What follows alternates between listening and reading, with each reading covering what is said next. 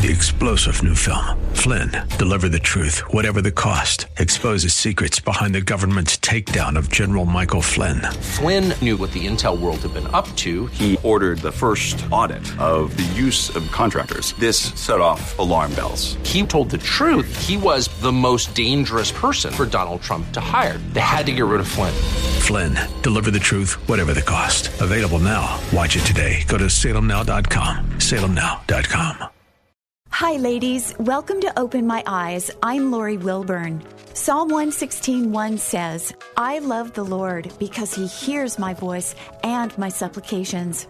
Have you lost hope that God hears and answers prayer? Perhaps you feel that the gates of heaven are closed to your cries. The enemy of our souls will always harass us to make us believe that our prayers are not being heard. But prayer is one of our greatest spiritual weapons in the Christian life. Remember, prayer is not to twist God's arm to get what we want. Rather, prayer is the means to transform our desires to God's will. E M Bounds said, prayer honors God, acknowledges his being, exalts his power, and secures his aid. Be encouraged. When our hearts are set on the will of God, he hears your voice and he will answer. To learn more, visit my blog at core church l a dot org.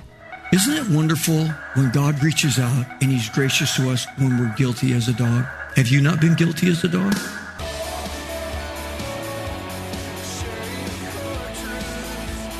Welcome to Core Truth Radio, a radio ministry of Core Church Los Angeles, with pastor and Bible teacher Steve Wilbur. Pastor Steve will be teaching the Word of God with truth right from the Bible. For more information, log on to core church l a dot org. That's core church l a dot org. Now here's Pastor Steve with today's Core Truth.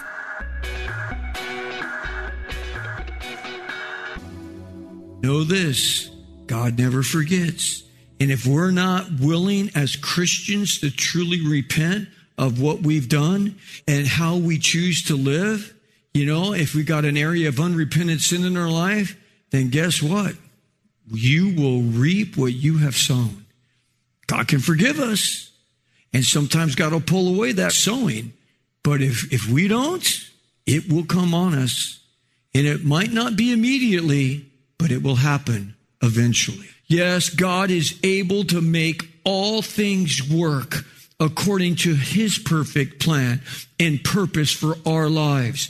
He doesn't, I repeat, God doesn't need our help. I wonder how many times in our lives that we have failed to see God's hand move, all because we jumped the gun. We made something happen on our own. We refinanced our debt over a longer period of time instead of learning the lesson of stewardship. See, people, I've seen people have like, okay, they owe this debt, so they'll refinance their house and then they'll take this massive credit card debt, fifteen, twenty grand credit card debt, and they'll put it back into the loan of the house, and they'll pay off their car and all this, and they'll be completely debt-free. They'll pay off all their bills. They put it back into a thirty-year loan, so your credit card bill that should have been paid off in a year is now back into a thirty-year loan. And then because they never le- learned the lesson of stewardship, a year later, twenty-four months later, their credit card debt's all back up again, and they've got other payments, and, and they're back in debt again. Why? Because you didn't learn stewardship. So therefore, you're right back in the same place that you were before. Or how many, after, you know, a failed relationship, have jumped right back into another relationship? So you were dating someone that was outside of God's will for you in the first place, and then when that thing blew up, you just went back into another relationship, all in the name of, I'm sick and tired of being single. I'm just tired of it. I'm tired of waiting.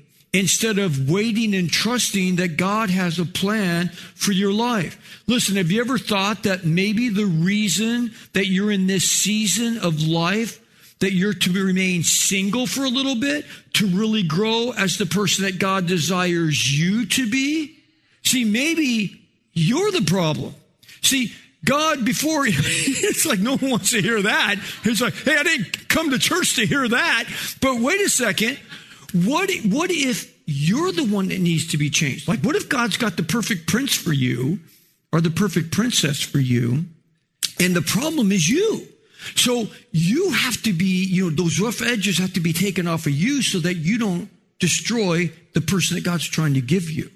See, so so maybe there, it's just for a reason, for a season, that you are to be single here so that you become who God, who desires you to be for the mate that he desires you to have. Remember God's promise to us in Jeremiah twenty-nine eleven says, "For I, I know the plans that I have for you, declares the Lord, and his plans for welfare and not for calamity, to give you a future and a hope." So look, nobody loves us more than God loves. Okay, your mom, your dad, you know, whoever, your best friend, you know, your bestie, you know, whatever, your spouse. Nobody loves you as much as God loves you. So he wants the best for you. So it's like we have to somewhere come to grips with Daddy knows best. So I therefore have to just say, Lord, I need to trust you in this. I don't get it. I don't understand it. I don't like where I'm at right now. I'm, I'm frustrated. But Lord, I have to trust that you have my best interest. Therefore, I'm going to wait on you. Oh, man. Okay, that's when you're going to speed things up, because you're never going to outdo the Lord. If you're going to manipulate, manipulate, manipulate, manipulate, manipulate, manipulate, it's like God's just like, okay, well, I'll, I'll check back with you in a year. Okay, all right. He comes back next year. Oh, yeah, you're still manipulating. Okay, all right, I'll see you next year. It's like, oh, my goodness. I mean, you, you, does that not just hit you like a like a two-by-four in the face? Like, maybe I need to just back off right now, and maybe I don't have to wait. But getting back to Jacob, picking up in Genesis chapter twenty-nine, seven years had went by. He just seemed like a few days for my love for Rachel. And Jacob, man, he's ready for the wedding of his dreams. Yet all he got was a good taste of reaping what he has sown, as the deceiver got deceived. I think he had a little too much to drink on his wedding night, like I said before. And his new father-in-law does the old switcheroo. And because of a deceiving sister, and let's not let Leah off the hook here, when Daddy came to her and said, hey, I'm going to do this whole thing. So you want a husband? Uh, yeah, I want a husband. No one likes me. No one looks at me. It's like, I'll take a husband. I want a husband. I want a husband. Okay. So it's like she's a deceiving dog, just like her dad, because she knows that Jacob loves Rachel. He, she knows all. How many times did her little sister Rachel, oh, can you believe getting married, getting married, getting married? And all that. I mean, she knew everything. She went along with it. She went into the dark tent. They didn't have electricity back there. There wasn't L E D lights, right? Okay. So, you know, they're all congratulating. I'm married, man. Give me some more of that wine. I'm married. I'm married. Okay. Hey, buddy, why don't you go in? I'm going in. I'm going in, man. This is like, I'm going in. And it's like, he gets in that tent, you know, and it's just pitch black in there. It's like, hey, sweetie pie, where are you? Over here. Man, he crawled under the covers, you know. There was, oh, he got the bear woman. Oh, man, he's just like, oh, he's loving life. And they did it. The tango went down. It all happened. Man, he's just like, this is the best day of my life. Remember how she was described? Her eyes were weak, droopy face. Rachel was beautiful in form, body, and face. Well, Jacob wakes up the next morning, you know. It's like, oh, it's the best day of my life. Oh, it's just like, oh, it's so good. Oh, oh my goodness. It's like, I mean, it's like, that was just, wow. I mean, it's like, oh my goodness. It's like, what are you doing in my bed? As Leah looks over, hi, Sugar Muffin. I'm your wife. It's like, no. Oh, yes, I just gave my virginity to you. I'm your wife. Oh, man, he races out of that tent. I'm, I'm hope he had clothes on at that point, okay? He frantically runs over to Laban in verse twenty-five. You, you have deceived me. This is the pot calling the kettle black.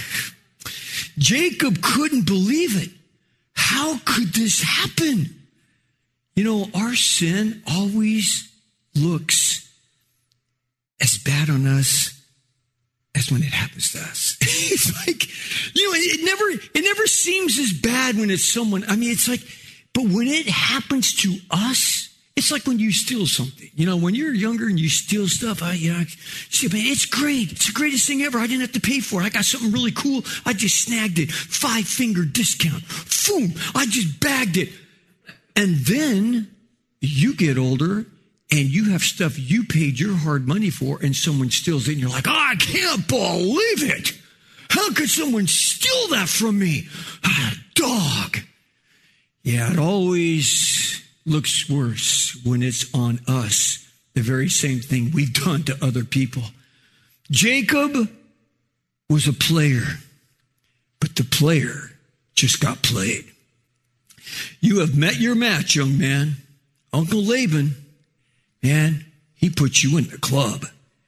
And he tells him, all right, well, listen, son, go into Leah, make her your wife for a week. Then I'll give you Rachel the next week.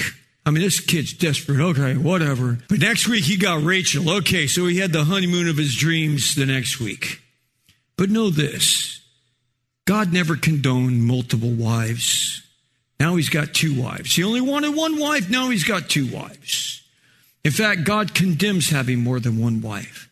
And everyone in the Bible that did it anyway always ended up paying a huge price for it. Consider David, one of the greatest kings that ever Israel ever knew. It's like, you know, he was a giant slayer. David, the psalmist, had multiple wives. See, David blew off what God said. See, God said in Deuteronomy seventeen seventeen, do not multiply wives. And he rejected what God said. And David reaped all kinds of havoc in his home because he didn't listen to that. Oh, it all seemed fine at first. You know, he's got this wife. Oh, you're pretty sweet. And I got my Tuesday wife. I got my Wednesday wife. I got my Thursday wife. I got my Friday wife. I, I mean, he just had wives coming out of his ears. And so, yeah, he was a man that was, you know, uh, sexually fulfilled. But boy, did it come back and sting him. Because what do you think those wives were doing jockeying for position with David? You think there was any cat fights in there with those wives? You know, all trying to find favoritism with him, popping out babies, all the babies jealous of the other kids. Who's the one that's going to be the favor of, you know, wonderful King David? You know, it's like, oh, my goodness. And then as those kids got older, you had one wife that had a son that took advantage of another wife's daughter and molested her. And then that another son from that wife came and killed that son for what he had did to his sister. It was his half-sister, but that was his full sister, so he killed him. Then there was one that raised up and caused a mutiny in David's life, tried to take over the kingdom. I mean, oh, there was a bunch of stuff happening in his home. He was not a happy camper at all with his home life. Today we see the beginning of a family being completely ripped apart by Uncle Laban. I wonder what kind of relationship that Leah, the older sister, and Rachel had before Jacob ever came on the scene. Leah was older. I wonder, you know, we don't know how much older. We don't know if she was two years older, five years older, six years older, ten years older. We don't know. Maybe she was playing little mommy when Rachel was born. Oh, let me hold the baby. I'll take care of her. Let me change her diaper, you know. You know, let me take her. Maybe they were so close while they were growing up. Yet as maybe when they became young women, maybe some strife started happening there. Why? Well, again, the Bible tells us that Rachel was extremely beautiful and Leah, she had a droopy, droopy face. Maybe, you know, uh, it, it just, it, it just caused a little rift, you know, there, you know, I'm sure she didn't get near the attention from the other boys as her sister Rachel was always getting. So that caused some strife. You know, you can hear relatives say, "Oh, Rachel, you are so cute." And maybe they looked at Leah, Leah, God, you sweep the floor so wonderfully, you know. We're not told exactly. And what did Laban do with Rachel on the wedding night? I mean, did he tie her up and lock her in the closet? I mean, because, you know, that didn't go down well. Because, I mean, here's Leah. She's having her whole wedding. Then all of a sudden, okay, I'm going to go with my husband. Uh, no, here, come over here. I mean, how did he tie her up? I mean, she couldn't have went down easy with that. And I'll tell you what, that was a rough night for Rachel. I bet she cried all night long. Knowing that her dog sister, her dog sister, how could you do that? Talk about the biggest betrayal you could ever do. You're my sister, and you went in and slept with my husband as it was me? Oh, you tell me that there's not a rift in this family now? Oh, my goodness. One thing for sure, if there was no jealousy before, oh, it's a wide open can of jealousy now. And according to the dictionary, to be jealous means to be intolerant of rivalry, which of course can leave us hostile towards that person, hostile towards them. Proverbs twenty-seven four says, wrath is as fierce as anger is a flood, but who can stand before jealousy? One thing about anger, it can come up and like, get mad about something, and then you, you, you blow it off, and okay, all right, I'm over it now. Okay, it happens. You get mad about something, something happens, you know, then okay, it's over. Jealousy, though, oh, that thing could sit in you for a long time. Someone gets raised up in a job that you should have had. You were more qualified for it, but they were more uh, likable, and so they got your job. Man, now you go to work. Now you have to answer to that person. It just, it just eats on you every day. Every day it eats on you. You go to bed at night, it eats on you. But you're telling me this isn't something. You stole my husband. You stinking wench. How could you do that to me? It's one thing if dad said it. Why did you go along with it? Oh, man, I'll tell you what. This is something that this is not going to get over with ever. They're never going to get over this. I wonder if Laban thought, I'll knock out two birds with one stone. I can get poor Leah a husband because, you know, no one's going to marry her. And I'll get seven more years of free labor out of Jacob. And he's like, hey, man, this is a great deal for me. But what about the repercussions on your daughters? How could you do this to your daughters? Well, he didn't do Leah and Rachel any favors whatsoever. All Laban did was sow the fruit of jealousy in his family that will never end. And this was so, think about how unfair it was to Leah. Oh, at first she's thinking like, oh, I'm going to give me a husband. I'm going to give me a husband. I'm going to get married. Uh, you know, it's like, Leah, this is the worst thing that could have happened to you. How unfair. Jacob didn't want anything to do with Leah, and it's not his fault. He never wanted Leah. He never wanted her. He didn't want her. But now he's reaping what he sowed, and he's married to Leah also. And even worse, Leah is married to a man who loves another woman. It's like, do you really want a husband that bad? He loves your younger sister. He's, she's always stole the spotlight from you growing up. Could you imagine just how Leah must have felt? It's like, but let's understand, Leah was guilty of sin. She should have never went in there and climbed under those covers. She went along with it. She is guilty as a dog. But yet, God was gracious to her. Isn't it wonderful when God reaches out and he's gracious to us when we're guilty as a dog? Have you not been guilty as a dog? I've been guilty as a dog before. And yet when God reaches out and he loves us instead of kicking us through the goalposts of life, okay, let me just boot you through the goalposts of life because of what you did. But God was gracious and he saw the pain that Leah was in because it's like it didn't work like she thought. In her little fantasy mind, oh, well, he's just going to love me and I'm going to be the favorite wife. That's like, ah, not so much, okay? Genesis twenty-nine thirty-one says, now the Lord saw Leah was unloved and he opened her womb, but Rachel was barren.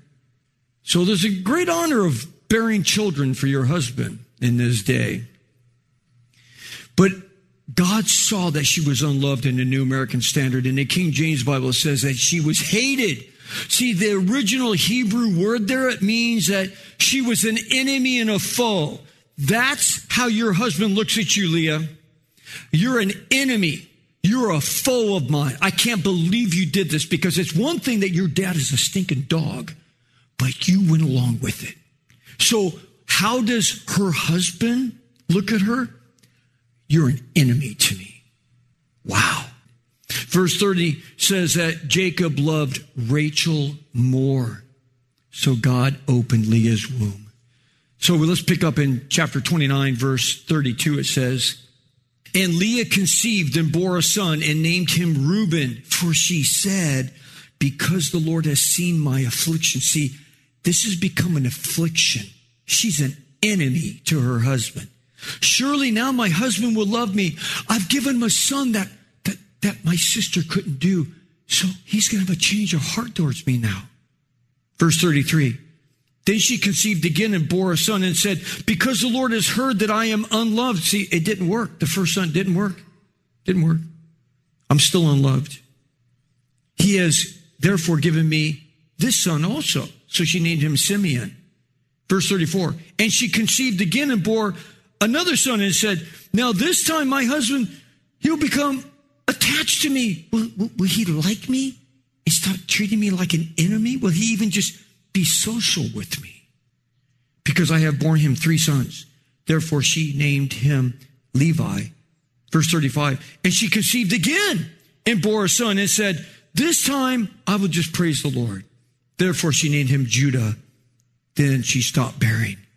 She's like, maybe the first son, he'll love me. The second son, will he love me? The third son, will he just, will he even like me? Will he even look at me? Will he even sit at the same table with me? Uh, the fourth son, I, I just need to praise the Lord. Understand, in this culture, again, to bear sons was a great honor. And Leah becomes a baby-making machine. She's like Octomom. She's just pumping the babies out. Unlike Rachel, the beautiful one who's not been able to conceive and have children. Yet, did that start Jacob loving Leah more? Nah, not at all. Not at all. Maybe there's someone here who's continued pursuing a long-time crush or something that's outside of God's will. And you think you love them if it's a crush, yet they're not interested in you, but you keep pursuing them. You keep pursuing them. You keep praying about them. You keep, it's like they're not interested in you. But what if, you know, it's like, what if you just let it go? Like, stop it already. It's like, how long have you pursued? Get over it. Let it go. They don't want you. Sometimes the worst thing you could get in life is exactly what you want. See, Leah wanted to be married just like every other girl wants to be married. She took her sister's husband. Sometimes you could get what you want, and it's like it could be the worst thing. You might win them, but what if you, in the end, end up in the same boat as Leah? Oh, you're married. Oh, you wanted to get married. Oh, you got married. You hooked your man. You manipulated. You did whatever it took. Or woman, whatever. You got the wife and everything. But they don't love you. You're unloved. Leah got the husband, but he didn't love her. Her whole life was filled with seeking acceptance. Let me bear another son, another son, another son. Maybe my husband will love me. If that describes anyone here for anything, a relationship or anything else that you're seeking after, may I urge you, let it go. Wait on the Lord. Seek his will over your own. Ask for the right thing from God. Not what you want, but what God wants for you. Because he loves you more than anything. Wait for the person or the thing that God has, not what you want. It says in Proverbs three five, he says, trust in the Lord with all of your heart. Do not lean on your own understanding. In all your ways acknowledge him, and he will make your path straight. He will put you on a path of joy. Amen. Thanks for joining us for Core Truth Radio. You've been listening to pastor and Bible teacher Steve Wilburn of Core Church Los Angeles. If you'd like to hear more messages by Pastor Steve, download the Core Church Los Angeles free app, available on iOS and Android. Core Truth is sponsored by and is a listener-supported outreach of Core Church L A. If you've been blessed by this program, consider supporting our radio ministry by texting Core Church L A to seven seven nine seven seven. You can also give via our app or online at core church l a dot org. Or you can mail your support to P O. Box three four seven eight nine, Los Angeles, California, nine zero zero three four. Three-star general Michael J. Flynn, head of the Pentagon Intelligence Agency, knew all the government's dirty secrets. He was one of the most respected generals in the military. Flynn knew what the intel world had been up to. He understood its funding. He ordered the first audit of the use of contractors. This set off alarm bells. The explosive new documentary, Flynn, Deliver the Truth, Whatever the Cost, and covers the facts behind this scandal. Flynn told the truth. He was the most dangerous person for Donald Trump to hire. I find out the worst enemy that I'm going to face in my life is right here in America. They took my assessment and they wanted me to change it. And I was like, I'm not changing it. They had to get rid of Flynn. With in-depth interviews, archival footage, and never-before-seen personal records of the man behind the headlines. I just felt like I was drowning. Flynn, Deliver the Truth, Whatever the Cost. Available now. Watch it today. Go to salem now dot com. salem now dot com.